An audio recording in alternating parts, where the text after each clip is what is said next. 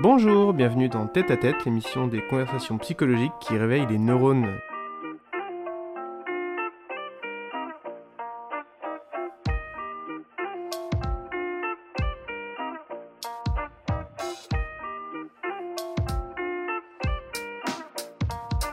Je suis Martin Gamara, je suis un créateur d'émissions audio et avec Florence de Surmain qui est psychologue, nous vous invitons à voyager dans le monde de la psychologie et de la santé mentale. Bonjour Florence, comment ça va Bonjour, ça va Martin Tête à tête, c'est votre nouveau rendez-vous avec les thématiques de la psychologie. Nous traiterons des sujets liés au psychisme par différents biais et parfois en plusieurs étapes pour être sûr de vous en apporter la vision la plus globale possible. Aujourd'hui, nous allons parler de la Ligue du LOL, et ce via le prisme de l'analyse des comportements et de la psychologie. Avant d'entrer dans le vif du sujet, rappelons ce qu'on entend par Ligue du LOL. La Ligue du LOL, c'est le nom d'un groupe Facebook privé euh, créé euh, en 2009, euh, regroupant essentiellement de jeunes hommes journalistes, communicants et publicitaires, globalement de Paris.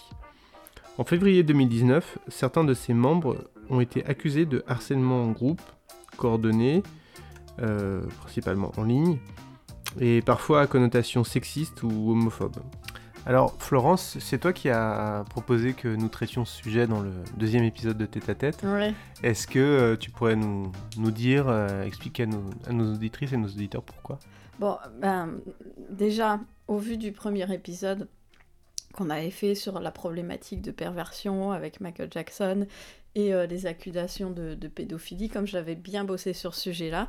Par extension, euh, ça renvoie aussi à, des rapports de domination dans la société en général, euh, et ça parle de quelque chose de très moderne. on sait que depuis l'affaire MeToo, ce sujet est beaucoup repris dans les médias, la parole euh, se libère en fait sur euh, les rapports de domination et les inégalités hommes-femmes. Euh, et je trouvais que de, prendre cet exemple-là pour réfléchir, ça nous permettait de réfléchir à la fois à la psychologie clinique individuelle, mais aussi à la psychologie sociale. Euh, et voire même euh, euh, les sciences sociales ou humaines en général pour parler de notre société et des mouvements de, la société actuelle. Mmh.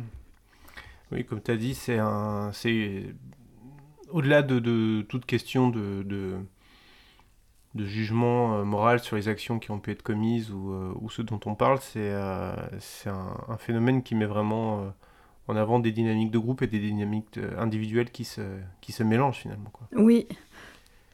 Euh, bah écoute, j'ai plusieurs questions à te poser. Vas-y, je suis prête. On parlait de dynamique de groupe justement. Euh, sans, sans, sans, sans, se projeter, euh, sans rentrer dans, dans, dans, la tête des gens, mais à ton avis, quelle est la place de la dynamique de groupe dans, dans ce phénomène dit de la Ligue du LOL? Euh, en fait, c'est difficile de se prononcer comme ça parce que euh, dans des rapports de domination, étant donné que le harcèlement se fait en groupe, euh, on peut penser que ça peut être une dynamique personnelle qui va entraîner d'autres personnes et d'autres personnes qui sont entraînées par le groupe, mais qui ne sont pas dans ce rapport de domination d'un point de vue personnel en général. ce qu'on peut dire comme je connais pas de toute façon les membres de la Ligue du LOL et que le but c'est pas de, de, pointer des comportements euh, euh, particuliers ou des personnes particulières, euh, d'un point de vue général, si des personnes expriment une culpabilité, une honte ou assument le fait qu'elles aient fait partie de ces mouvements-là de groupe, c'est un signe que c'est pas un trait qui est ancré dans leur personnalité. Euh, une personne qui est réellement perverse dans ses traits de personnalité, euh, qui est fixée un petit peu dans cette dynamique-là, dans la manière dont il réagit au monde et, la manière dont il se positionne par rapport aux autres, euh, il va être incapable de, de, dire qu'il est coupable de quoi que ce soit parce qu'il a une estime de lui tellement faible que pour se protéger des accusations, il va avoir tendance à se victimiser et du coup retourner les accusations contre les autres sans jamais euh, euh, être dans une position où il assume. À partir du moment où il y a certains membres de la Ligue du LOL qui sont exprimés et qui expriment une culpabilité ou qui assument le fait d'avoir participé à ces comportements-là, ça montre que peut-être ils étaient influencés par euh, toute une dynamique de groupe qui les a poussés euh, à régresser vers des mouvements, euh, ben, on peut le dire, un petit peu pervers. À partir du moment où on utilise les autres en les, en les rabaissant et pour se donner de l'importance, c'est une dynamique perverse. Mais ça peut être uniquement ce qu'on appelle un mouvement qui n'est pas ancré dans la personnalité et qui peut être dicté, euh, alors déjà par la dynamique de groupe, euh, par le contexte aussi euh, des réseaux sociaux, parce que ça nous pousse euh, à régresser, ça nous pousse à, utiliser des choses de l'ordre du pulsionnel. Euh, et il y a, beaucoup de facteurs qui peuvent expliquer euh, en quoi des personnes qui ne sont pas perverses dans leur personnalité vont être en proie à des mouvements régressifs et un mouvement perverse où ils vont se mettre à agresser un groupe minoritaire. Tu, parles de régresser vers un comportement pervers. Euh, est-ce que, euh, bah, pour reprendre un peu des choses qu'on a abordées au premier épisode, on parle de dynamiques qui sont peut-être liées vers un comportement qui va plus s'apparenter à un comportement de l'enfance Oui. Mais euh, bah, tu as, tout à fait raison, en fait.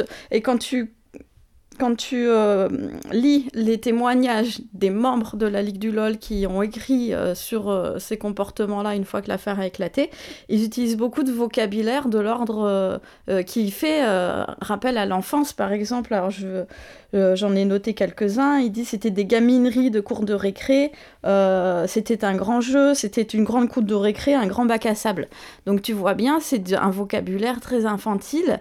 Et eux, ils étaient dans ce mouvement-là de, de choses, euh, euh, comme s'ils jouaient avec leurs camarades dans le bac à sable sans se rendre compte, en fait, de la conséquence de leurs actes sur les autres. Mais ça, c'est quelque chose de... Comme on en a beaucoup parlé lors du premier épisode, euh, sur l'affaire qui accuse Michael Jackson de pédophilie. Euh, mais euh, c'est ce que j'avais dit lors du premier épisode aussi. Euh, Freud, disait l'enfant peut être un, un pervers polymorphe. c'est parce que l'enfant, il est tourné vers lui-même, il est égocentré, il n'a pas intégré encore l'ensemble des règles sociales qui fait en sorte que son désir, il a une conséquence sur le désir de l'autre et il y a des limites. Euh, à travailler. Euh, et c'est des choses qu'on intègre en grandissant. On intègre un, certain, un certain nombre d'interdits, un certain nombre de limites à notre propre désir. On apprend à être plus dans le principe de réalité et moins dans le principe de plaisir, euh, à gérer tout le pulsionnel et l'immédiateté du pulsionnel. en général, quand on grandit, quand on devient adulte, on, on, développe, on intègre des règles du surmoi, comme j'en avais parlé la dernière fois, euh, qui nous permettent de euh, d'être moins dans, cette régression euh, et d'être plus dans l'altérité, on prend en compte les conséquences de nos actes sur les autres. Et en fait, le fait que je parle de ça, ça me fait penser à...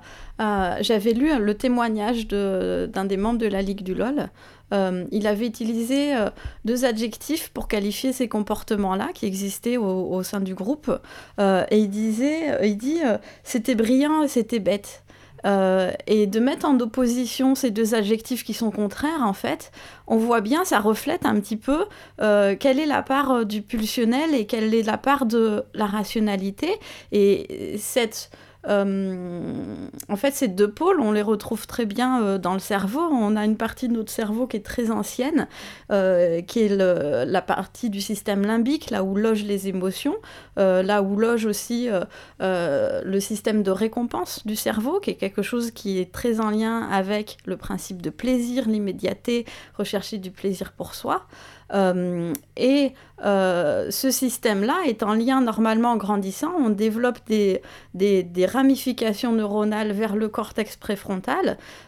qui se, le cortex préfrontal se développe et mature jusqu'à l'âge de 25 ans. Donc on voit bien que ça met du temps pour passer du pulsionnel à une analyse un peu plus distancée, un peu plus globale de la situation où on va prendre de la distance et prendre en compte l'altérité et la vie psychique de l'autre dans nos propres désirs. Euh, et, euh, et, en fait, euh, on voit bien quand il dit c'était brillant et c'était bête, bah, c'était brillant peut-être dans le bac à sable dans lequel ils étaient. D'un point de vue pulsionnel, ils trouvent ça brillant, ça leur donne de l'importance et ils peuvent prendre du plaisir à se mettre en valeur comme ça. mais c'était bête d'un point de vue des relations sociales et d'un point de vue quand on analyse ce mouvement-là d'une manière adulte, euh, effectivement, on, voit bien que c'est bête. Mais on voit ce mouvement-là qui, est, euh, qui est en jeu dans chacun, en, chacun de nous. Euh, quelle est la part du pulsionnel et quelle est la part du, du rationnel dans nos comportements. et en fait, cette proportion peut varier en fonction, on le disait tout à l'heure, du contexte. Si on est dans un contexte qui va favoriser des mouvements régressifs, euh, on va être plus euh, basculé du côté du pulsionnel et on, peut, euh, surtout dans, la dynamique de groupe, oublier notre partie de, rationalité où on prend compte de l'altérité, où on arrive à réfléchir comme un adulte.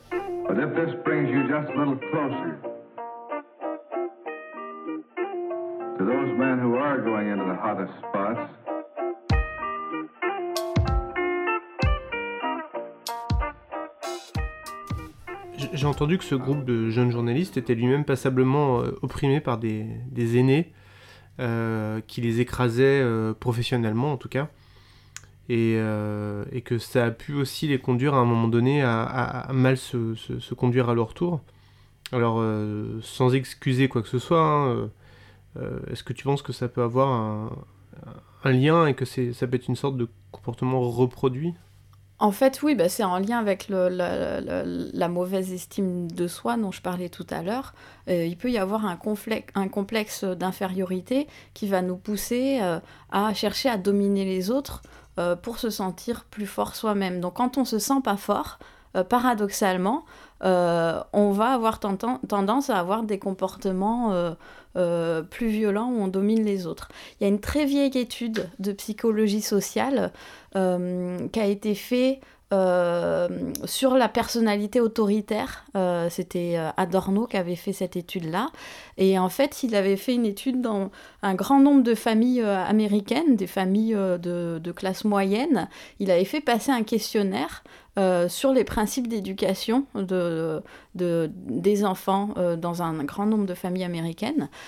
et en analysant les résultats, et après ils, ils avaient mesuré les comportements des enfants euh, euh, par la suite. Euh, et en fait, les résultats montrent que les, les, enfants qui ont un style d'éducation, les parents qui inculquent un style d'éducation assez autoritaire et exigeant, ça peut développer chez l'enfant une manière de voir le monde avec des groupes très clivés avec euh, les forts, les faibles, euh, les bons, les mauvais, euh, une manière de voir le monde comme ça où soit t'es fort, soit t'es faible. Et si tu vois le monde comme ça, où tu es toujours en concurrence, où tu vas avoir tendance à te comparer en permanence, ça va développer, dès, dès, que tu es en relation avec l'autre, du coup une, comparaison euh, systématique. Et, euh, et quand tu n'as pas confiance en toi, tu veux pas être comparé négativement face à l'autre. Du coup, tu vas prendre une position euh, très dominante, une position de domination pour pas te sentir pour pas sentir que tu fais partie du groupe des faibles en fait. Donc c'est un mécanisme de défense qui peut être euh, aussi euh, euh, conditionné par l'éducation ou par effectivement, comme tu le dis, des expériences traumatiques où toi-même tu as été victime et tu vas, te, tu vas utiliser ce, cette, ce positionnement-là pour finalement réparer le fait que tu as été victime dans le passé. C'est possible. Ouais, je, en t'entendant en parler, ça me fait aussi penser à certaines problématiques de peut-être de management en entreprise où, où on dit souvent que les mauvaises pratiques de management descendent d'en haut, souvent. Je sais pas si c'est si c'est des choses qui ont été étudiées dans des études ou quoi, mais j'ai toujours eu cette impression que euh, ben, en fait, euh, d'un point de vue, euh, alors moi, je, je, suis, je suis pas spécialisée dans le management, mais mm. en tant que psychologue, quand même, mm. j'ai des outils mm. qui m'aident à, à, réfléchir. c'est quoi un bon management Et un bon manage manager, c'est quelqu'un qui arrive à faire confiance, en fait. Euh, et qui donne de l'autonomie aux autres et qui valorise euh, les compétences des autres. Et euh, manager par la peur, ça n'a jamais mm. donné lieu à un épanouissement au travail, en fait. Mais ce que je veux dire, c'est que j'ai eu, eu, souvent l'impression que soi-même, quand on était managé par la peur, on avait tendance à ensuite manager ses propres équipes par la peur. Mais oui, parce qu'en en fait, si tu es dans... Parce que dans les entreprises, il y a aussi une, une culture, en fait. Mm. Et si tu es dans une culture qui valorise ce type de comportement-là, pour faire partie de l'entreprise. Donc si toi, tu as choisi ce poste-là, tu l'as accepté, et surtout, on te rémunère avec un salaire parce que tu fais partie de cette entreprise-là, du coup, tu vas euh, adopter les codes de cette entreprise. Euh, et si les codes de cette entreprise valorisent ce type de management-là, euh, tu, es dans une culture qui valorise ce genre de rapport à l'autre. encore une fois, comme je le disais tout à l'heure, ce, ces mécanismes-là, ils, sont, ils peuvent être guidés par le, la culture, par l'éducation et par un certain nombre de normes qui sont mises en valeur dans la société en général. Toujours au sujet de, ces groupes euh, et de l'analogie qu'on a pu faire avec des groupes de collégiens ou de lycéens, euh, j'ai l'impression que ces groupes étaient constitués de, personnalités qui ressemblaient beaucoup, en tout cas de loin, ça avait l'air d'être des personnes qui, qui partageaient un certain nombre de, de valeurs et de caractéristiques. Je sais pas ce que tu en penses, toi pour parler de ça, je vais encore euh, parler de fraude. Bah, ça va te saouler. En même temps, si on fait un podcast sur la psychologie sans parler de fraude, ça va être compliqué. Hein. Euh, et, en fait, dès les, en fait, dès les années 20, il a écrit euh, un texte qui s'appelle Psychologie des foules et analyse du moi, où il s'intéresse à ces sujets-là, à l'identité sociale. et il, il, disait en fait qu'à partir du moment où euh, les personnes, elles veulent euh, rentrer dans un groupe auquel elles s'identifient et qu'elles valorisent. Euh, elles peuvent utiliser un objet identificatoire, mais ça peut être juste un nom, en fait, le nom d'un groupe, comme la Ligue du LOL. Et si tu valorises ce groupe et si tu portes le nom de ce groupe, tu vas utiliser l'idéal du moi de ce groupe, mais au détriment peut-être de tes propres idéaux. Et du coup, ça, ça a été repris beaucoup plus tard euh, par extrêmement, enfin par, beaucoup d'expérimentations en psychologie sociale, euh, à partir des années 70 jusqu'aux années 80. Euh, il y a beaucoup de chercheurs qui se sont intéressés à l'identité sociale, qui ont fait des expériences euh, sur cette thématique-là, euh, notamment une, expérience très connue de Tachfeld dans les années 70. il dit exactement la même chose que Freud finalement, où il, a, trouvé le paradigme des groupes minimaux, où il dit à partir du moment... ils ont fait ces expérimentations-là avec des groupes d'enfants. Euh, et à partir du moment où tu dis à un enfant tu es dans l'équipe A face à l'équipe B, euh, ça fait en sorte qu'il va, favoriser son groupe, euh, même si ils avaient, ils avaient euh, fait en sorte que les amis soient séparés, ils soient pas dans la même équipe. Et en fait, le fait que tu aies une étiquette de groupe, ça fait en sorte que tu fais passer ça en priorité par rapport à tes affinités personnelles. Euh, donc ça, c'est vraiment le paradigme des groupes minimaux. Il suffit d'avoir une étiquette ou un objet identificatoire qui va rassembler le groupe et qui va faire en sorte que le groupe ils, deviennent semblables en fait entre eux euh, pour euh, donner, faire en sorte que identité, euh, l'identité de groupe prend, le dessus sur ta propre identité. Euh, et un peu plus tard, hein, il y a un élève de Tachfel qui s'appelle Turner dans les années, dix ans plus tard, dans les années 80. Il a continué ce genre d'études et lui, il parle euh, de dépersonnalisation, mais un petit peu comme, comme le disait Freud avec l'objet identificatoire. C'est-à-dire que c'est systématique à partir du moment où tu t'identifies grâce au groupe. Euh, ça euh, engendre une dépersonnalisation où tu vas faire passer l'idéal du moi du groupe en priorité par rapport à tes propres codes ou tes propres euh, normes. et pour continuer dans cette lignée-là, si on continue toutes les recherches qui ont été faites en psychologie sociale sur cette dynamique de groupe, on peut aller jusqu'à la compétition intergroupe. Ça, c'est une expérimentation de, de, de shérif dans les années 80.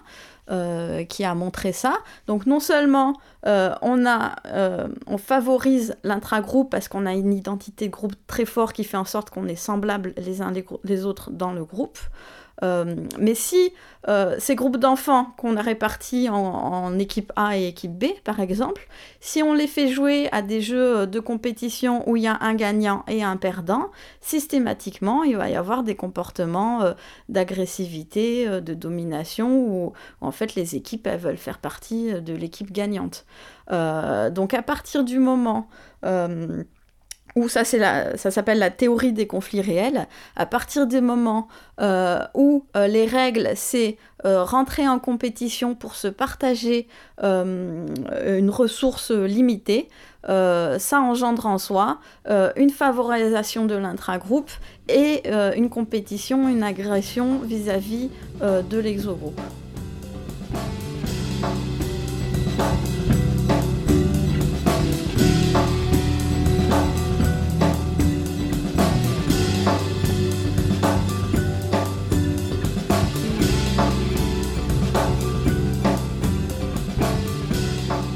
J'ai une question euh, qui fait peut-être un pas de côté par rapport à tout ce dont on parle jusqu'à présent.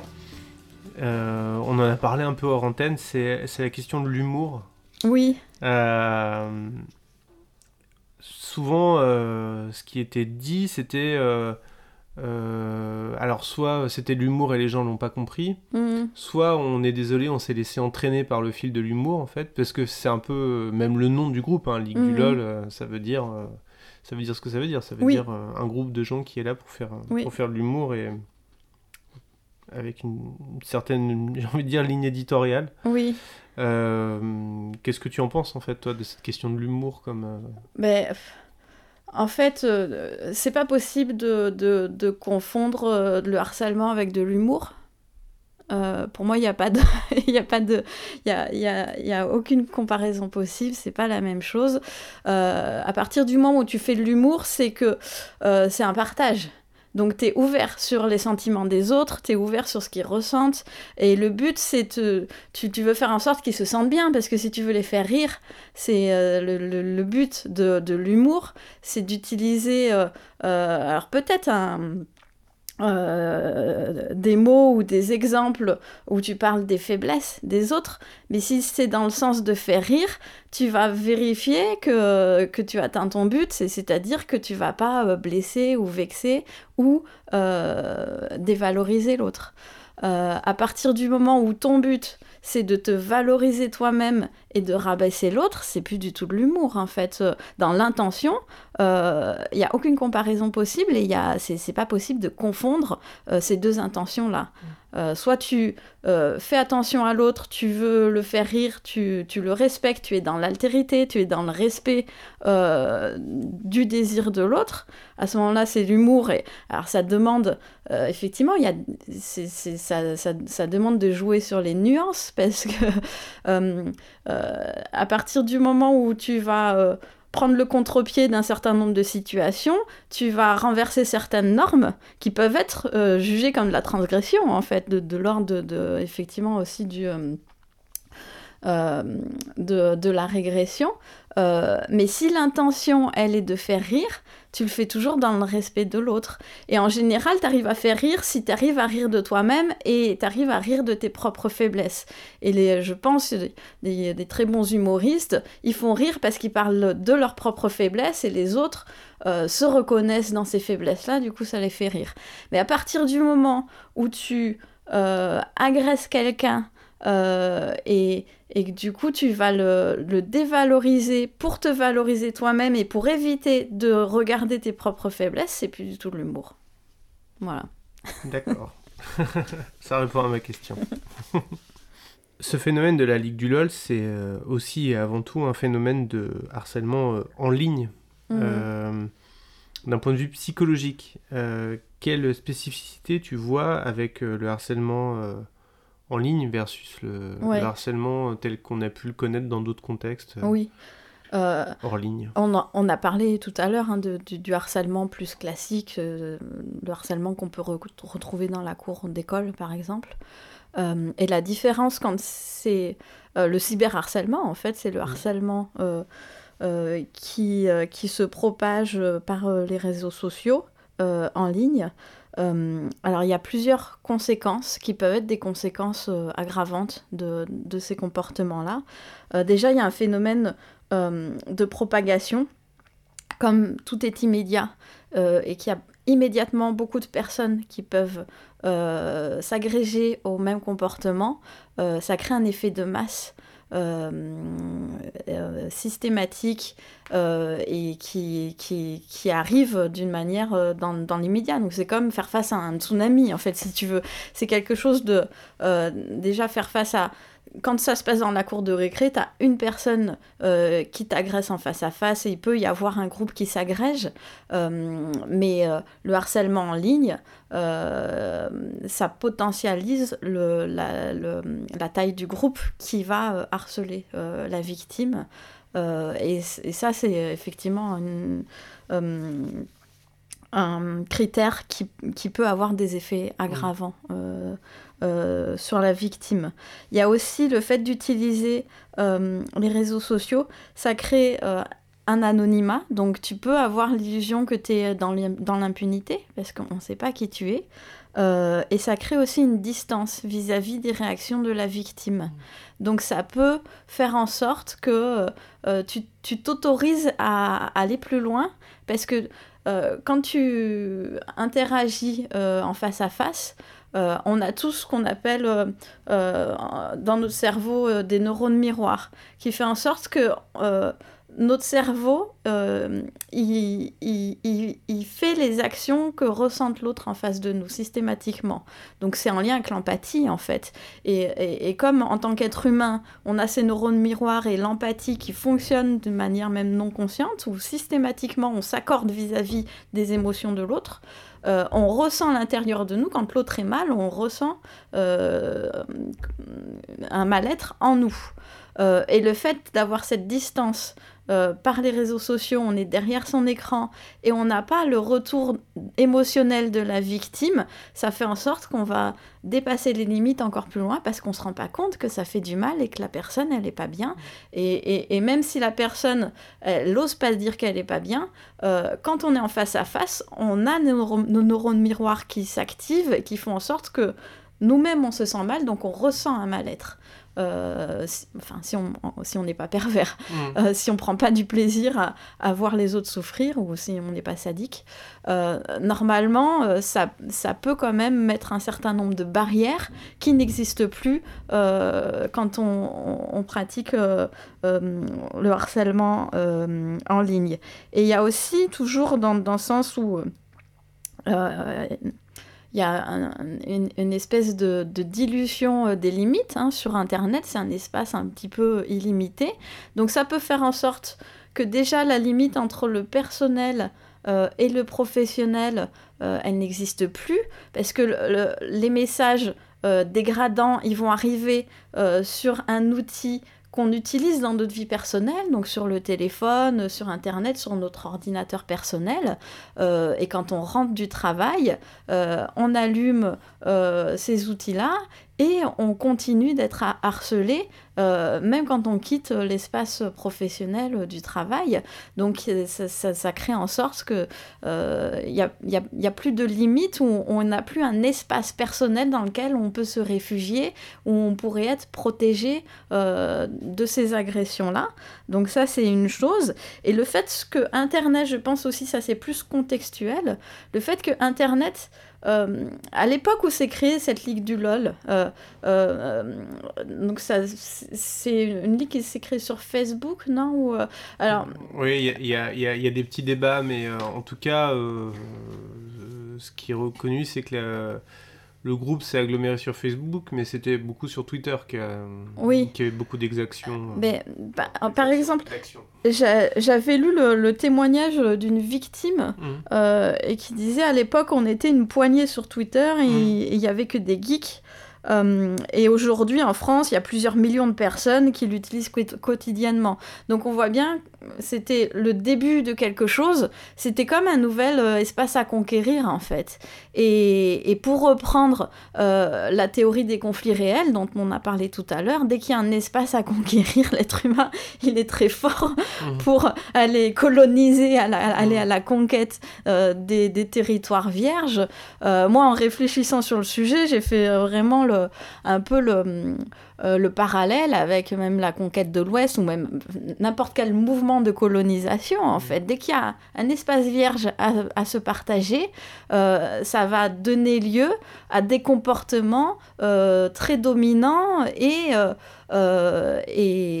et euh, agressif envers euh, des populations minoritaires. Par exemple, si on prend la conquête de l'Ouest, mais bon, euh, on, on, peut faire le parallèle avec n'importe quelle conquête de colonisation.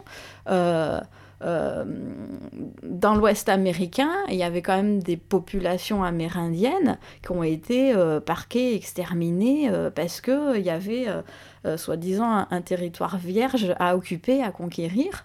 Euh, et, Internet, ça peut être vu comme euh, ce, type de territoire un petit peu sauvage, où on a l'impression que les, les, règles de la vie sociale ne s'appliquent pas forcément dans ce domaine-là parce que c'est nouveau et que, et que c'est sans limite et que du coup chacun peut faire ce qu'il veut. du coup, ça pousse à des, des, pulsions très animal euh, qui, qui, vont pousser à, à s'approprier quelque chose, euh, dominer euh, et être agressif envers les minorités. Mais c'est ce qui s'est passé pour la conquête de l'Ouest.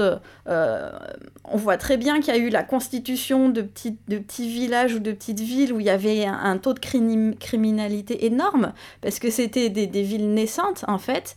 Et, et, et, plus la ville se construisait, plus il y avait une espèce de, de, de loi qui se mettait était en, place.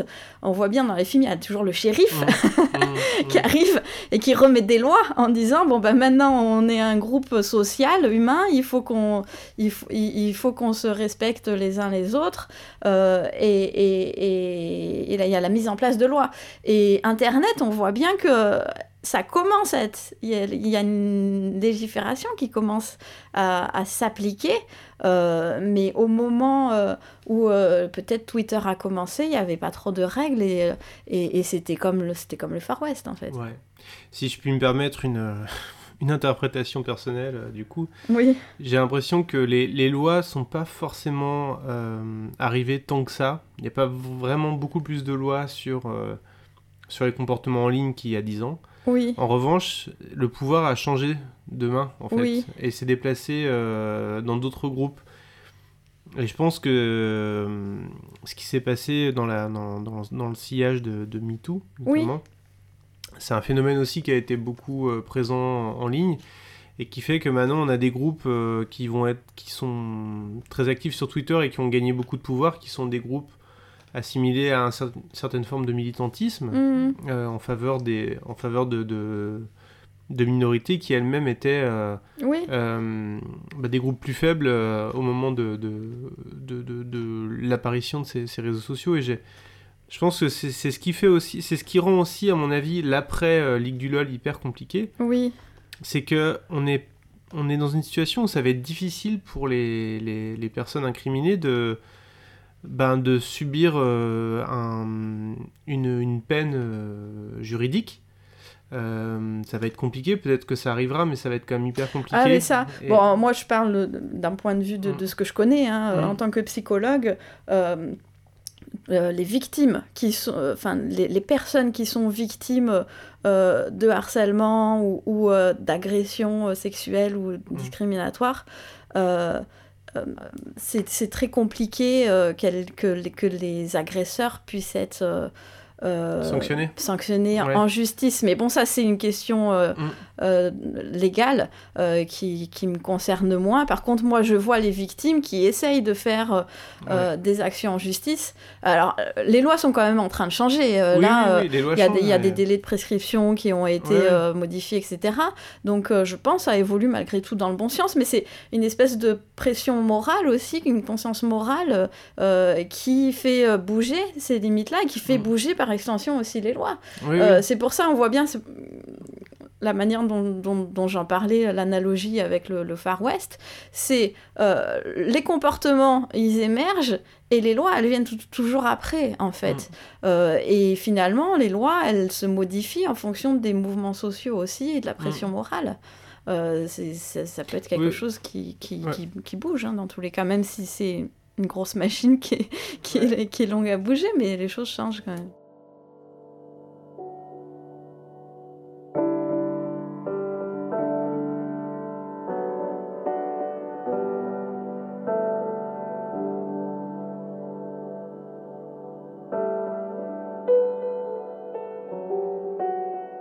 Quand on entend les témoignages des, victimes, oui. bah on sent que c'est un, traumatisme qui met longtemps à être évacué. Mhm.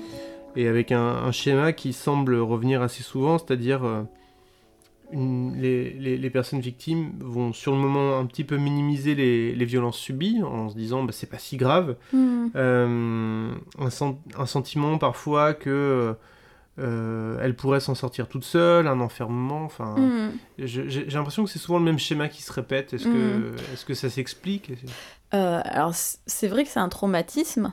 Euh, et le fait que ce soit un traumatisme qui a été vécu par le biais de cyberharcèlement ou en ligne, comme je disais, il y a un certain nombre de facteurs qui vont être aggravants d'un point de vue des effets, y compris cet effet de masse, cet effet de, de, de faire face à un, tsunami, de sentir isolé, de sentir impuissant aussi, parce que c'est des personnes anonymes.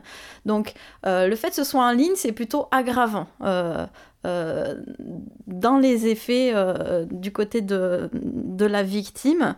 Mais ce qui est très destructeur, c'est surtout ce qui, est à, ce qui est à la base du traumatisme, je pense, c'était ce, cet effet d'exclusion. En fait, en tant qu'être humain, on a tous envie d'être reconnu ou d'être aimé. C'est ce qui nous fait vivre.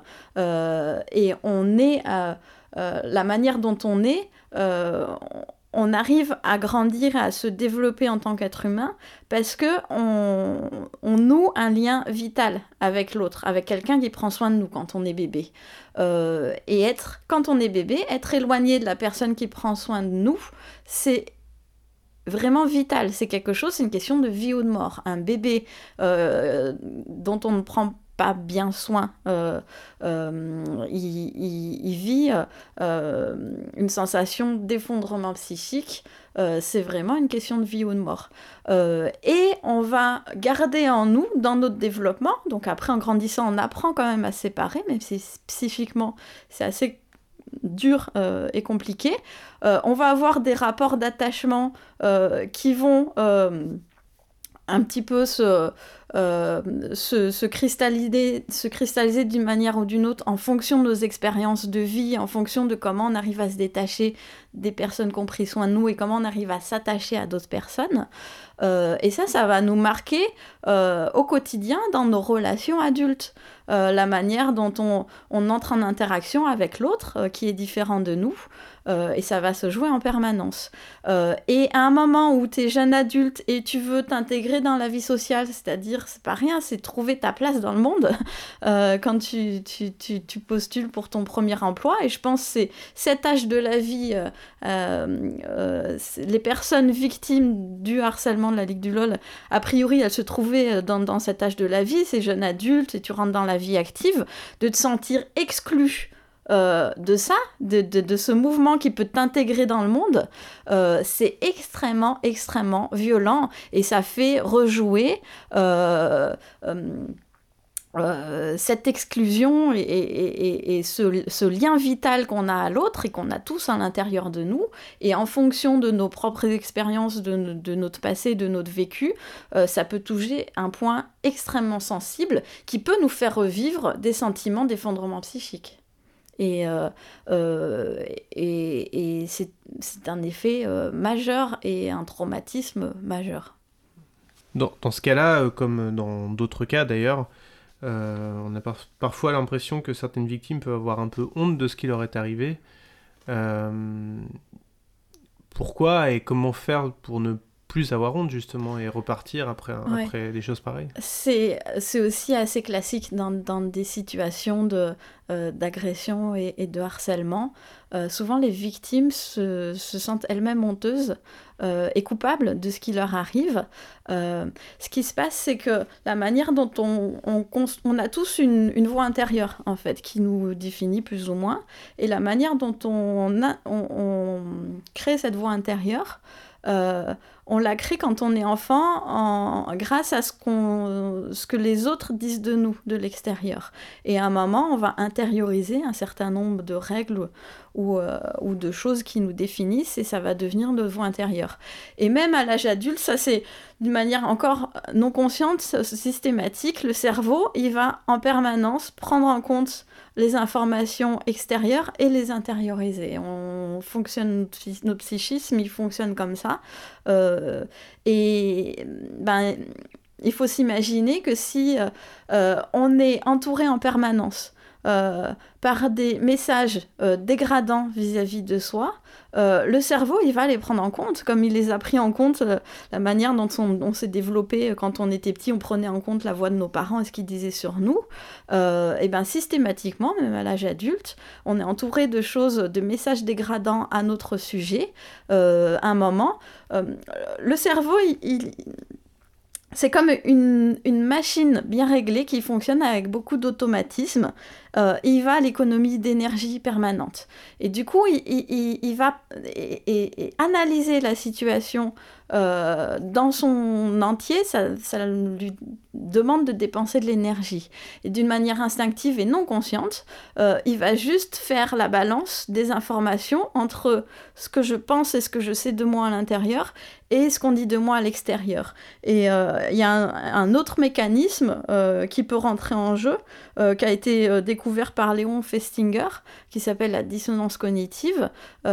étant donné que le cerveau, il fonctionne avec beaucoup d'automatisme, euh, si les voix extérieures euh, qui sont dégradantes à notre sujet, elles deviennent majoritaires dans notre espace psychique par rapport aux voix à l'intérieur qui disent mais t'es quelqu'un de bien et, tu, et, du coup tu mérites pas ça, euh, systématiquement, même si on est persuadé d'avoir une bonne image de nous-mêmes, la masse d'informations négatives qui nous arrivent dessus, elle va être prise en compte dans, le, dans, dans notre fonctionnement cérébral Étant donné que le cerveau, il n'aime pas les incohérences, il suffit que l'image qu'on renvoie de moi à l'extérieur, elle rentre en dissonance avec l'image que j'ai de moi à l'intérieur.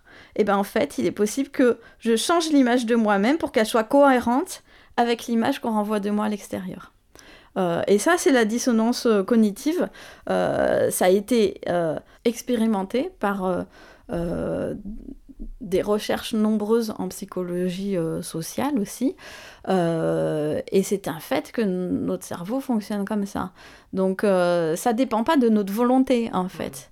C'est des processus inconscients. et ce qui explique qu'on peut en, arriver à avoir honte et à, croire euh, euh, aller dans le sens, se définir dans le sens des messages extérieurs qui sont dégradants, et euh, même si on a une bonne estime de nous-mêmes.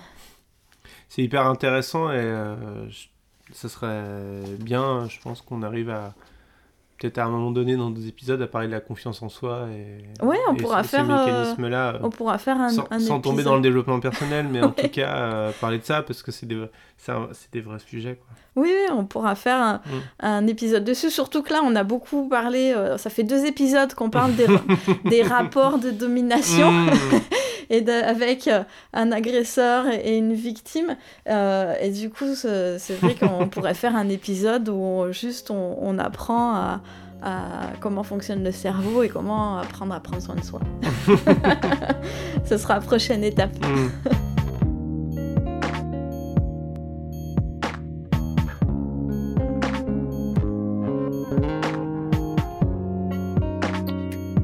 Une, une, des meilleures manières de se défendre contre cette espèce de tsunami qui nous envoie des, informations négatives contre nous-mêmes, nous-mêmes, c'est de ne pas rester isolés.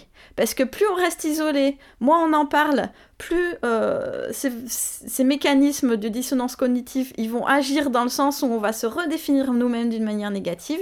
Il faut absolument intégrer dans notre environnement euh, des personnes qui vont nous renvoyer une image positive de nous-mêmes, une image comme quoi on ne le mérite pas, comme quoi c'est les autres en face qui sont en faute. Euh, et c'est pour ça qu'il faut parler, en fait. On ne peut pas se sortir de cette situation en restant isolé, en cachant ce qui nous arrive.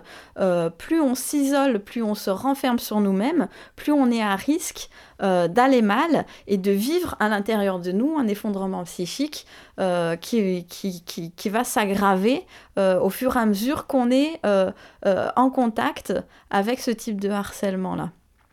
Euh, souvent, il y a des personnes qui pensent que euh, ben non, ben, je suis forte, donc euh, c'est ponctuel, c'est quelque chose qui va, qui va passer, il faut que je tienne bon.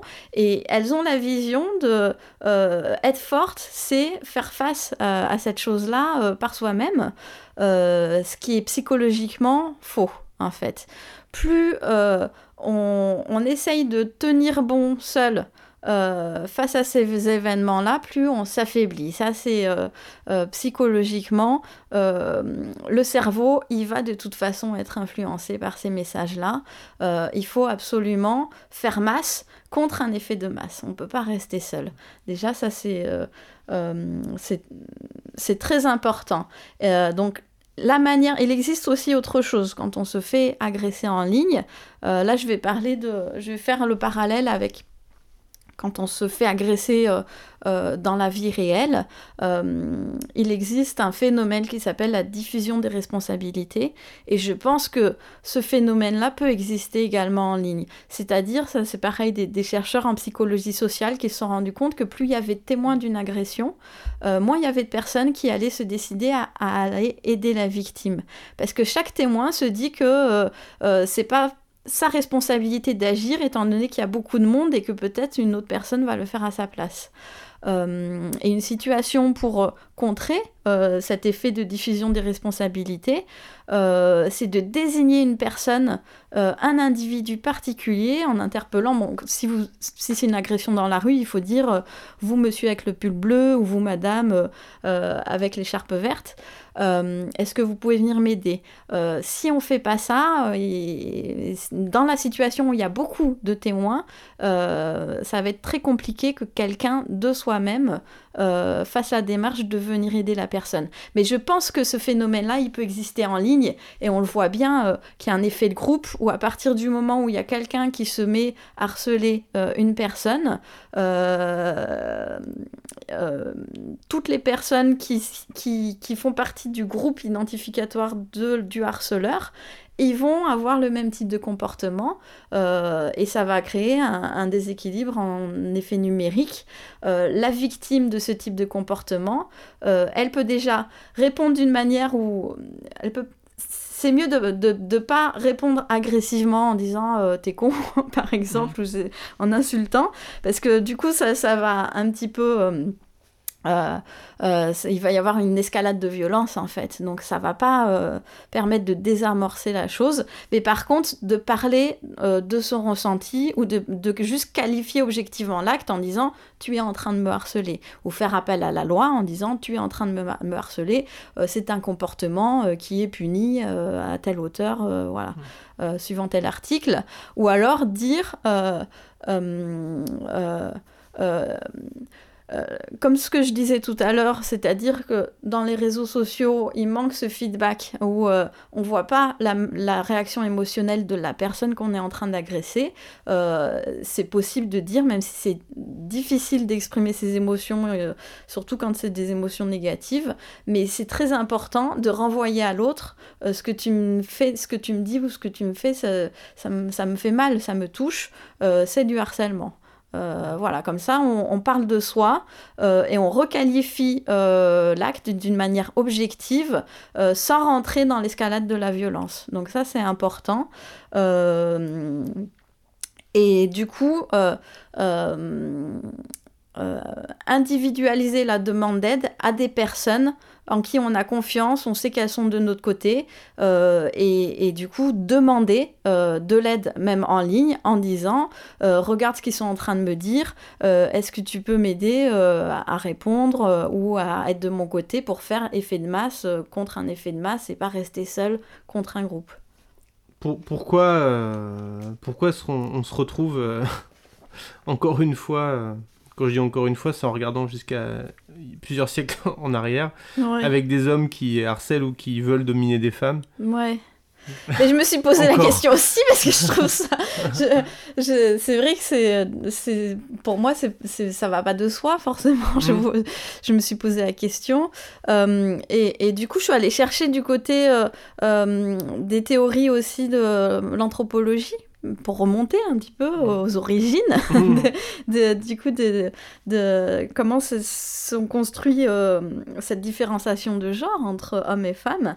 Euh, et en fait, euh, d'un point de vue anthropologique, on se rend compte que la domination masculine, c'est certainement quelque chose qui est, qui est permanent dans l'histoire, en fait. et par contre, on se rend compte euh, j'ai écouté des conférences qui disaient qu'à l'ère du paléolithique moyen et supérieur, donc c'est, ça date de moins 300 000 ans euh, jusqu'à moins 25 000 ans chez l'homme quand même. Donc c'était l'époque où vivaient les Cro-Magnons et l'homme de Néandertal. Et ils ont retrouvé des squelettes hein, euh, de, de, d'hommes de cette époque-là. bon, c'était des hommes de Cro-Magnon, c'était pas des Homo sapiens sapiens, mais c'est quand même très proche.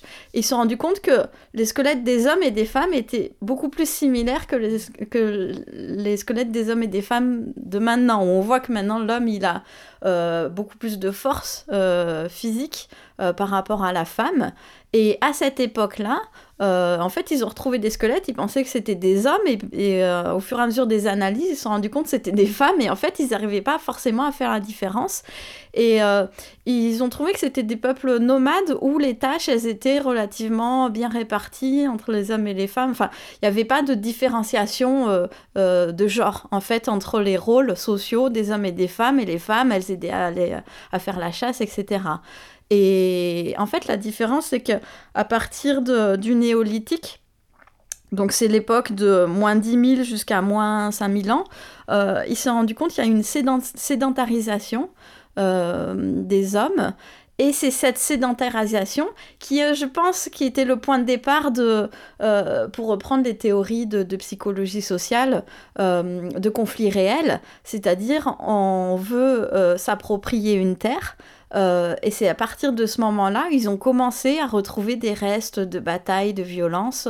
Euh, et a priori, c'est à partir de ce moment-là où il y a une différenciation des genres entre les hommes et les femmes, où les hommes ils étaient au, champ et à faire la guerre, donc ils ont pris une position euh, un peu plus de domination en lien avec de l'agressivité, et les femmes, elles sont restées plus au foyer, à s'occuper des enfants, euh, etc.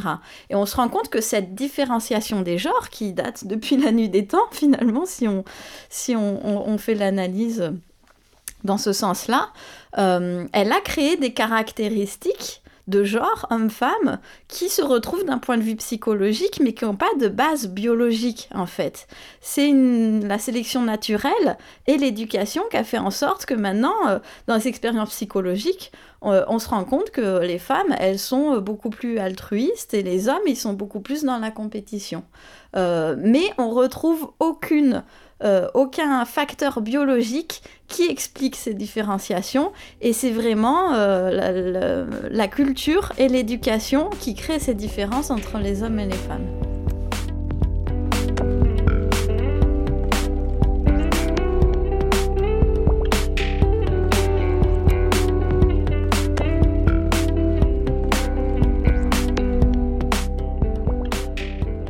Au-delà du coup des, arguments anthropologiques qui expliquent cette différence de genre, je me suis aussi intéressée aux théories psychanalytiques. donc, encore, on va reparler de Freud. Bah oui, j'espère bien. Donc, est-ce que tu es au courant de comment toi, tu, tu te représentes euh, la différenciation euh, homme-femme d'un point de vue psychanalytique? Qu'est-ce qui est dit à ce sujet-là? Alors, il y a beaucoup de stéréotypes, je le sais, mais euh, ça m'intéresse de, de, de savoir comment tu vois les choses. je sens que tu vas me parler de phallus. Exactement. Mais euh, pour te parler phallus, donc effectivement, bon, on va parler de phallus. Euh, mais c'est intéressant d'en parler parce qu'il y a beaucoup de stéréotypes, sur, euh, sur même, y compris sur la manière dont les théories psychanalytiques ont été vulgarisées et, sont entendues dans, le, dans le langage courant, en fait. et, et, même moi, je me suis un petit peu repenchée sur la question, parce que même pour moi, c'était pas forcément si clair que ça avant de préparer l'émission. Et, euh, et, en fait, j'ai réussi à faire un parallèle, euh, ce qui biaise notre, euh, notre manière d'analyser ces sujets-là, c'est qu'on est focalisé sur le sexuel, et mais c'est vrai que Freud était focalisé sur le sexuel. mais il dit, il, le, le, fond de sa pensée, j'arrive euh, à l'analyser autrement et on, peut arriver à le comprendre mieux si on enlève euh, cet enjeu sexuel. Par exemple, euh, je vais parler de la théorie de donc l'angoisse ou le complexe de, de castration. quelle est ta représentation de, de, cette angoisse ou de ce complexe-là pour toi? Bah, C'est la, crainte, la crainte des hommes de se faire démasculiniser par par une femme trop présente qui va les, empêcher d'être des vrais hommes Voilà. en gros, c'est. Euh, mais moi, c'est la, manière dont je le représentais aussi, mmh. c'est-à-dire euh, l'homme, il a peur qu'on lui coupe le sexe et la femme, elle veut, euh, elle veut avoir un pénis pour avoir la, la, puissance du phallus. Et moi, en tant que femme, ça me parlait pas trop, cette théorie. Ouais, je comprends. je voyais pas d'où ça sortait. Et du coup, j'ai commencé à essayer de l'analyser euh, en utilisant un peu des, les théories euh, de psychologie sociale euh, et des relations intergroupes, dont on a beaucoup parlé mm. dans l'émission. et je vais essayer de l'aborder d'une façon plus neutre. Donc, tu vas t'imaginer euh, deux enfants, comme ça les enfants on est toujours dans le pulsionnel et c'est pas des choses qui sont mentalisées ou réfléchies et ça nous aide à comprendre les instincts primaires vers qu'est-ce qui, qu'est-ce qui nous meut en tant, tant qu'être humain. Euh, et euh, deux enfants, et du coup on va leur donner, je sais pas, il faut que ce soit quelque chose de neutre, on va dire des jetons par exemple. Euh, et on va leur donner euh, plusieurs couleurs de jetons. Donc donne-moi une couleur par exemple. Bleu. Bleu. Donc on donne. Alors on va même pas dire euh, fille ou garçon, on va juste dire l'enfant A et l'enfant B. Comme ça c'est le plus neutre possible. Et du coup, à l'enfant A, on lui donne un jeton bleu, à l'enfant B, on lui donne un jeton bleu. Donc, donne-moi une autre couleur. Rouge. Rouge. À l'enfant A, on lui donne un jeton rouge. À l'enfant B, on lui donne un jeton rouge. Une autre couleur. Violet. Violet. À l'enfant A, on lui donne un jeton violet. À l'enfant B, on lui donne un jeton violet. Dis-moi une autre couleur. Noir. Noir. Euh, à l'enfant A, on va donner un jeton noir. Et à l'enfant B, on lui donne le jeton, mais on lui dit euh, ce jeton, je te le donne. Mais en fait, euh, t'as pas le droit de le montrer ou de l'aligner avec les autres jetons, mais il faut que tu le gardes dans ta poche. Mmh. Du coup, du point de vue des relations intergroupes, euh, comment tu peux t'imaginer la, situation que ça crée et qu'est-ce qui peut se passer entre ces deux enfants qui ont le même nombre de jetons, la même couleur de jetons mmh. Il y en a un qui peut montrer son jeton et l'autre le jeton qui fait le seul jeton qui fait la différence entre les deux, il est obligé de le garder, euh, il peut pas le montrer. Bah, il y, en a un qui va montrer son, son jeton à tout le monde et, et l'autre qui va être euh, frustré qu'on l'oblige à le garder dans sa en poche. En fait, il va identifier que ce jeton-là, c'est un pouvoir, en mm. fait. Et, et, et, ce jeton-là, pour Freud, c'est le phallus. Mais le phallus, pour Freud, c'est pas le pénis, mm. c'est le pouvoir mm. euh, qui, qui est attribué à cette chose que l'homme a entre guillemets en plus, alors que l'homme il n'a pas quelque chose en mm. plus, mais c'est juste que depuis la nuit des temps, comme en plus vis-à-vis de l'évolution de la médecine, c'est vrai que la femme a des organes génitaux qui sont plus à l'intérieur, ils ne se voient pas. et du coup, c'est considéré comme quelque chose, la femme a, enfin, d'un point de vue juste anatomique, culturellement, ça a été identifié comme ça. Mm. L'homme, il a quelque chose à montrer en plus par rapport à la femme. Mm, mm. Et c'est quelque chose qui n'est pas du tout intellectualisé ou mentalisé, c'est euh, euh, du pulsionnel pur, ou euh, c'est identifié comme ça par tout le monde, en fait, depuis la nuit des temps. alors c'est en train il y a un travail culturel en ce moment. On sent qu'il y a des choses qui sont en train euh, de bouger euh, vis-à-vis de ça. il y a, récemment, j'ai euh, vu un reportage qui est passé sur Arte qui s'appelait Vive la vulve mm. pour essayer de, de, faire toute une éducation en disant ben, la femme a aussi en fait des organes sexuels qui se voient, c'est la vulve, sauf que culturellement, on n'en parle jamais. Par exemple, on peut dire dans le langage courant, bah, ça a une forme phallique, ça se dit et c'est même pas choquant de le dire. Euh, et tu peux repérer dans le dans l'environnement extérieur beaucoup de choses. On peut dire que c'est une forme phallique. Euh, on dit jamais c'est une forme vulvaire, alors que ça pourrait l'être. Il y a beaucoup mm. de choses qui ont des formes du sexe féminin aussi, euh, et on le dit jamais en fait. Le sexe féminin a été euh, minimisé, euh, caché, c'était considéré comme quelque chose d'honteux. Et récemment, on commence à faire un travail là-dessus. Par exemple, cette année, là, pendant le, jour de, des droits des femmes, j'ai vu qu'il y avait une association euh, qui avait fait une affiche avec le, euh, le clitoris, ou le clitoris euh, en fait, c'est un organe beaucoup plus gros que ce qui se voit uniquement à l'extérieur, avec deux branches comme ça qui, euh, qui, qui, sont assez imposantes, en fait. Et euh, du coup, il y avait une affiche avec la représentation d'un clitoris en plusieurs couleurs, et il y avait marqué Ceci n'est pas un ovni. et c'était affiché dans les rues de Paris comme ça. c'est une manière de dire, ben, en fait, la, la femme, elle peut aussi tirer son pouvoir, euh, donc euh, le phallus, de, de, son, de son sexe.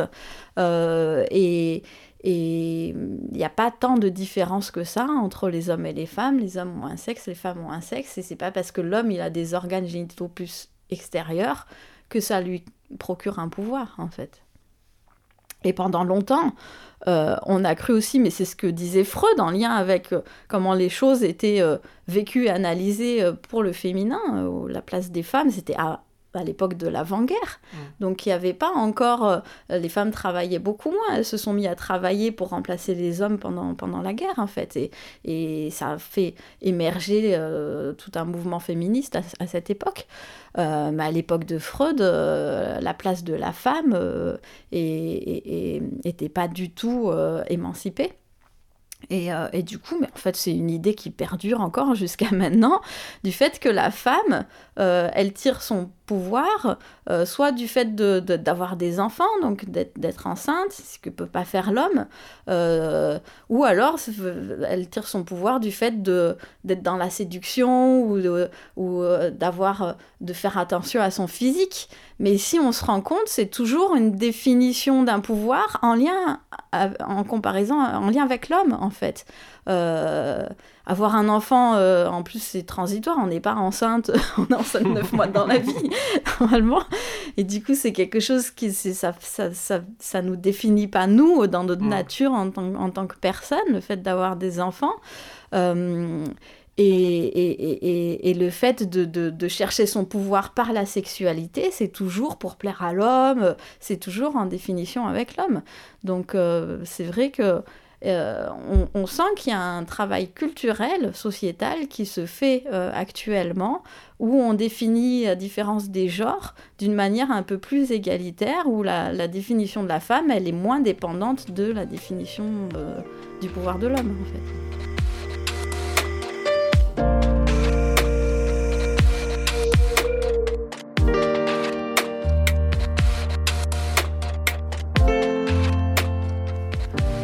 J'ai une dernière question pour toi. Ouais. Euh, comment éviter que ça se reproduise? Là, je parle pas de, je parle pas de juridique ou de technique, mais plutôt, euh, est-ce que l'on va vers une société euh, moins violente et moins axée sur la domination, ou, euh, ou est-ce qu'on a les moyens d'y aller, à ton avis?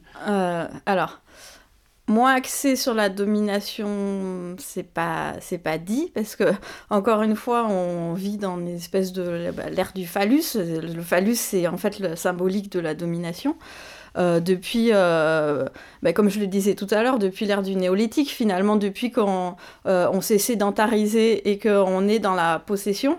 je pense que ça, c'est peut-être le début de l'ère du phallus, où le, masculin a pris cette position-là, où il domine, où il fait la guerre, où il, il, va chercher à posséder.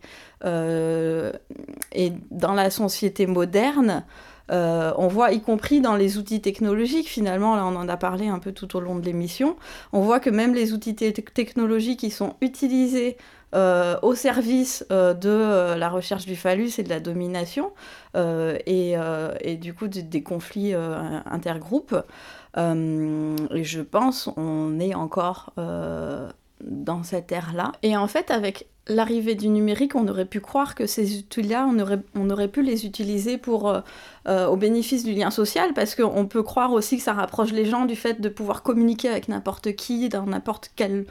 Euh, qui, est situé n'importe où dans le monde.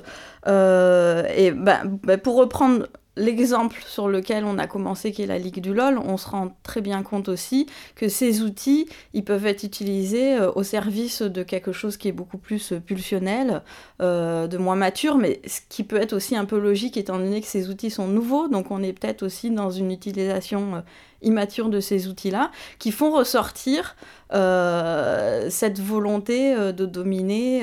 Alors à une époque, aussi, on pouvait, euh, la domination masculine, elle s'exprimait par la force physique. Euh, euh, et où celui qui dominait, c'est l'homme qui allait faire la guerre. Donc il y avait une force physique importante et peut-être quelqu'un de très puissant, il était identifié comme quelqu'un qui, était, qui, qui, avait une force physique importante pour dominer physiquement. et maintenant, on est plus dans la société moderne. Tu te rends compte, les hommes les plus puissants du monde, c'est des geeks en fait.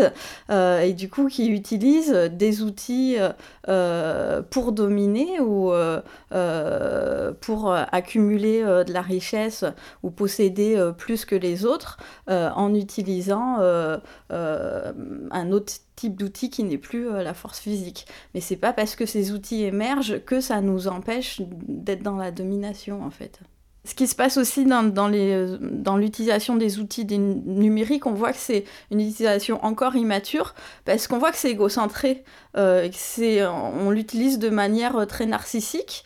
Euh, mais encore pour montrer qu'on peut être plus fort que les autres, ou plus beau, ou qu'on a plus de richesse, tu vois, dans les, dans les réseaux sociaux, où on essaye de partager que des, que des choses qui nous valorisent. et peut-être pour passer dans une ère un petit peu plus mature de l'utilisation de ces outils-là qui ira peut-être vers quelque chose qui sera plus en lien avec du lien social, il faut euh, instaurer des règles. Mais comme euh, quand tu passes de l'âge de l'enfant à adulte, tu passes de l'âge à l'âge adulte parce que tu intériorises des règles sociales euh, et que peut-être cette ère-là où on intériorise les règles sociales par le biais des réseaux sociaux. Bon, on dit réseaux sociaux, même si pour moi ils sont pas encore sociaux, mais mmh.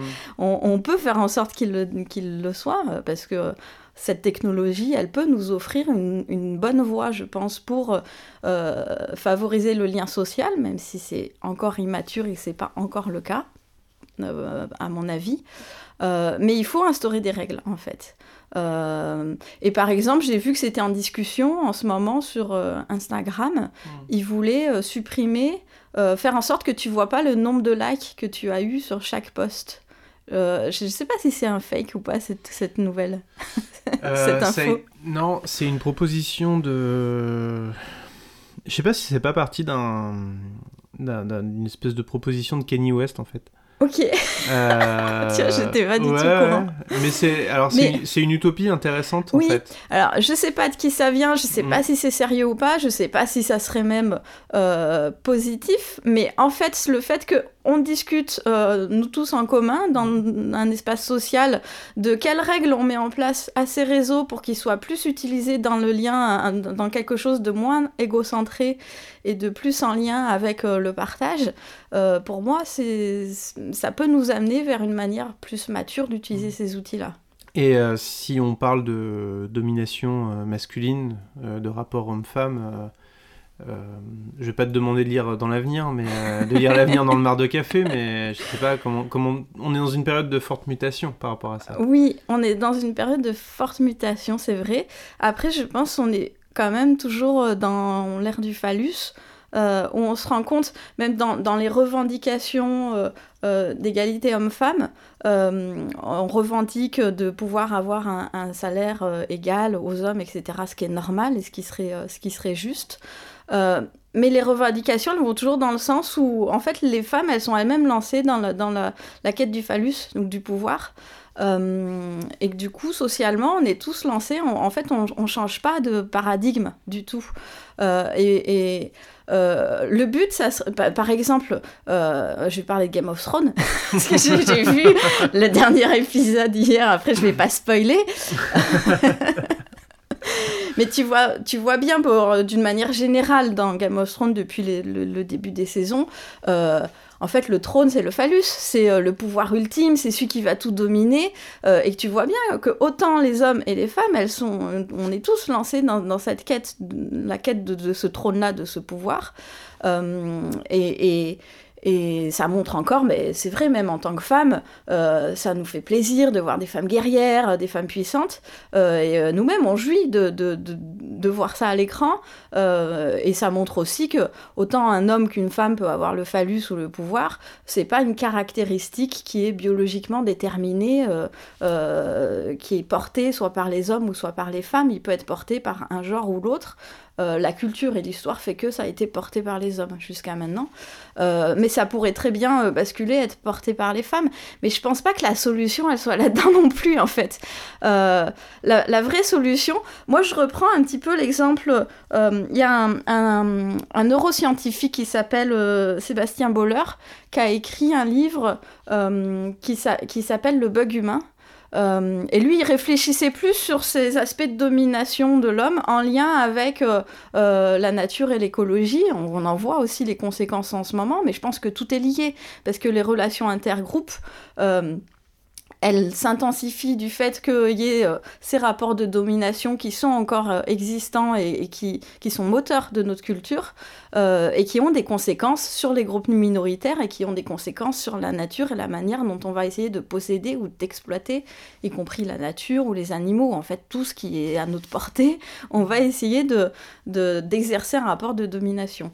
et c'est ce rapport-là qui a questionné.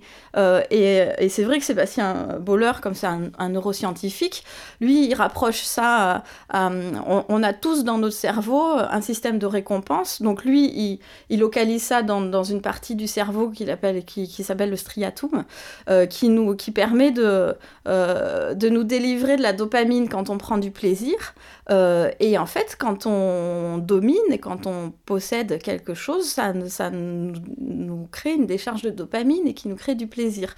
Donc notre cerveau, c'est un carburant pour notre cerveau de fonctionner comme ça. Euh, et en fait, ils se sont rendus compte dans les récentes études euh, en neurologie que ce moteur-là, effectivement, il fonctionnait plus chez les hommes que chez les femmes, et les femmes, elles arrivaient à ressentir du plaisir par le partage. Euh, et par exemple, ça, c'est des, euh, des, études euh, qui ont été faites à l'université de Zurich. on donne une somme d'argent, c'est des jeux où on donne des sommes d'argent et on, on, fait passer des IRM à des hommes et à des femmes avec ces jeux d'argent où soit tu gardes l'argent pour toi ou soit tu le partages. les hommes, ils vont avoir plus tendance à, à prendre plaisir de garder l'argent pour soi et les femmes, elles vont prendre plaisir à partager l'argent. Euh, et je pense que c'est possible euh, euh, de éduquer notre cerveau à prendre du plaisir à partager plus que à posséder. Bah alors là, c'est une révolution qui, qui renversent nos systèmes de valeurs, et c'est des systèmes de valeurs qui ont été euh, alimentés et renforcés euh, depuis des millénaires, depuis, je pense, l'ère du néolithique, où on, s'est mis à posséder des terres. donc, je ne sais pas si ce renversement est possible. Mais de, toute façon, d'un point de vue écologique, normalement, on n'aurait pas le choix. Après, on voit que l'échéance arrive et qu'on est en train de euh, du coup, de, consommer euh, les ressources, y compris les ressources de la Terre, et que j'ai pas l'impression que euh, la révolution culturelle qu'on est censé faire pour éviter cette catastrophe, même écologique, j'ai pas l'impression qu'on qu'on met les efforts suffisants pour la réaliser d'un point de vue psychologique, en fait. Mm. Euh, mais euh, encore une fois, euh, cette manière-là de, prendre de plaisir à dominer, on l'a tous dans notre cerveau, mais je pense on peut tous éduquer à, notre cerveau à prendre du plaisir, à partager. et ça, c'est pas culturellement actuellement, c'est plus porté par les femmes. Euh, mais c'est pas spécifiquement féminin non plus, et les hommes aussi, ils peuvent développer cette capacité-là. Bon, voilà. Écoute, je trouve que c'est un, un, joli mot de la fin. Ça me plaît bien en tout cas. Bah, Florence, merci beaucoup. On a, on a pris le temps de faire le tour de toutes ces questions. Ça, je, je, sais pas ce que ça va faire en durée, mais ça va nous faire peut-être un épisode un peu plus long que le précédent. Mais c'est euh, assez long parce que euh, déjà ça parle de l'individuel et du social, euh, et en plus de, de, de, quelque chose de très moderne et de l'utilisation des outils numériques et euh, de, des inégalités hommes-femmes. Donc tu vois, tu, passes en revue tous ces sujets. C'est un vaste programme. C'est euh, assez long. Comme disait un illustre général. Euh, en tout cas, merci beaucoup. Ben merci à toi, ouais, c'est toujours intéressant et, sympa. Où est-ce qu'on peut te retrouver? Oui, alors ma page, j'ai toujours la même page internet, j'ai un site professionnel. L'adresse est www.f2surmain, F-D-E-S-U-R-E-M-A-I-N, le tiré du milieu, euh, psypsy.fr. Ou euh, on tape dans Google Florence de Surmain, euh, psychologue, on te trouve. Oui, euh, je pense que ça sort. J'ai pas essayé moi-même. si, si, j'ai essayé, je te jure. Je t'assure. Ça marche. Mais, je, mais je pense qu'il est référencé. Il oui, n'y a pas de souci, c'est possible de me trouver. Bon bah très bien. T'as une page Facebook aussi, je crois. Oui, j'ai une page Facebook. Euh, c'est, bah, je pense, en tapant Florence de Surmain, euh, psychologue, euh, je pense que ça sort. Ça j'ai, sort. Pas, j'ai pas essayé non plus. Moi, je bêta-teste tous les chemins pour arriver jusqu'à, jusqu'à ta présence mais après, c'est possible aussi. J'ai un petit icône Facebook sur ma page professionnelle et en cliquant sur l'icône, ça m'amène sur ma page Facebook. Donc tout est lié normalement. Très bien. Euh, et puis sur, euh, sur, ta, sur ta page pro, on retrouve euh, tes contacts, si on a des questions à te poser. Oui, on retrouve l'ensemble des podcasts, c'est mm. possible de m'envoyer un message. si vous voulez communiquer avec moi, il y a mes coordonnées professionnelles, donc mm. il y a mon mail qui, qui, est accessible aussi. et sur Facebook, c'est possible de, de, de m'envoyer un message sur mon Facebook pro aussi. Hein. Très bien. Voilà. Quant à moi, vous pouvez me retrouver dans une myriade d'émissions euh, euh, plus ou moins sérieuses, je sais pas si c'est le bon terme, euh, dont le dernier né qui s'appelle C'est qui le plus fort où on est en plein voilà. dans les, Alors, dans les questions ça c'est intéressant. Est-ce que je disais ça serait bien dans C'est qui le plus fort si le plus fort c'était pas celui qui était le plus fort en domination, mais le plus fort, c'est celui qui, euh, celui qui, celui qui partage. Partager, c'est fort en fait. Bah, écoute, il faut écouter, il faut écouter l'émission parce que euh, j'utilise un, volontairement un, biais un peu, euh, un peu régressif et enfantin de, de, comparer des choses et de, et de les mettre en concurrence pour en fait, en vrai, parler en, en profondeur des deux. Oui et, euh, et, euh, et, apprendre des choses. Euh, c'est l'objectif de l'émission. Du coup, je pense, je pense à autre chose, je vais finir là-dessus, mais c'est une métaphore que j'utilise beaucoup en thérapie pour signifier, un, un, petit peu inverser ce paradigme de qui est-ce qui est fort et c'est quoi être fort et c'est quoi être faible d'un point de vue psychologique. Et je fais cette, cette métaphore où on prend un, bout de bois très dur, on a l'impression que c'est fort parce que ça, c'est résistant, ça a beaucoup de force. Mais en fait, le plus fort, c'est, ça va être le roseau qui arrive à se plier euh, quand il y a une tempête. Le roseau, il est très souple, il peut se plier, et le bout de bois qui paraît très fort, il va casser. Euh, et du coup, c'est ça qu'on devrait développer, à, à, considérer comme une force, une manière d'être souple psychiquement, de, de, faire place à l'altérité et, et, dominer, on l'a vu même, on en a parlé tout au long de l'émission, ceux qui cherchent à dominer par la force ou par la manipulation. Euh, c'est des gens qui ont une mauvaise estime d'eux-mêmes à la base. Donc c'est des gens plutôt faibles qui vont utiliser ces recours-là pour euh, euh, faire croire qu'ils sont forts. Mm. Donc être fort n'est pas, n'est pas fort qui croit, en fait. Écoute, dans le dernier épisode, on a fait les chats contre les chiens. Oui. Et le plus fort n'est pas, le plus fort physiquement. C'était euh, un ensemble de critères euh, comme euh, la douceur du poil, la représentation de la culture. On mélange plusieurs critères. Il faudrait, il faudrait inventer un nouveau mot. Donc je pensais tout à l'heure qu'en en, me promenant, je disais bon c'est vrai le phallus c'est le signe de cette puissance, cette domination, c'est ce qui, qui, est culturellement porté par le masculin. Mais du coup, faudrait rentrer dans l'air. Mais je trouve ça hyper moche, mais l'air vulvaire. Ou en fait ce qui est considéré comme fort, parce que pour l'instant même, euh, c'est vrai que euh, même une femme euh, considérée comme forte, elle va être quand même dans le phallus encore, donc on, ne change pas de, paradigme encore une fois, et peut-être il faudrait inventer un autre mot, une autre définition d'être fort. Bon, on appelle à nos auditeurs. voilà. On attend vos suggestions pour ce nouveau mot. De passer de l'air du phallus à l'air vulvaire, c'est, c'est assez moche. moi, je, moi, je l'assume pas, je le revendique pas. Mais il faudrait trouver un mot, euh, un mot euh, qui, qui, correspond à, en fait, euh, être dans, dans l'empathie et dans le partage et dans l'altruisme, c'est être fort. Bon, euh, vous pouvez me. Donc, euh, en tout cas, si ça vous intéresse, vous pouvez retrouver tous les autres podcasts sur lesquels je travaille sur euh, www.microstockholm.fr. Voilà. bah, il ne reste plus qu'à vous dire à bientôt. À bientôt. Et à très vite. Au revoir.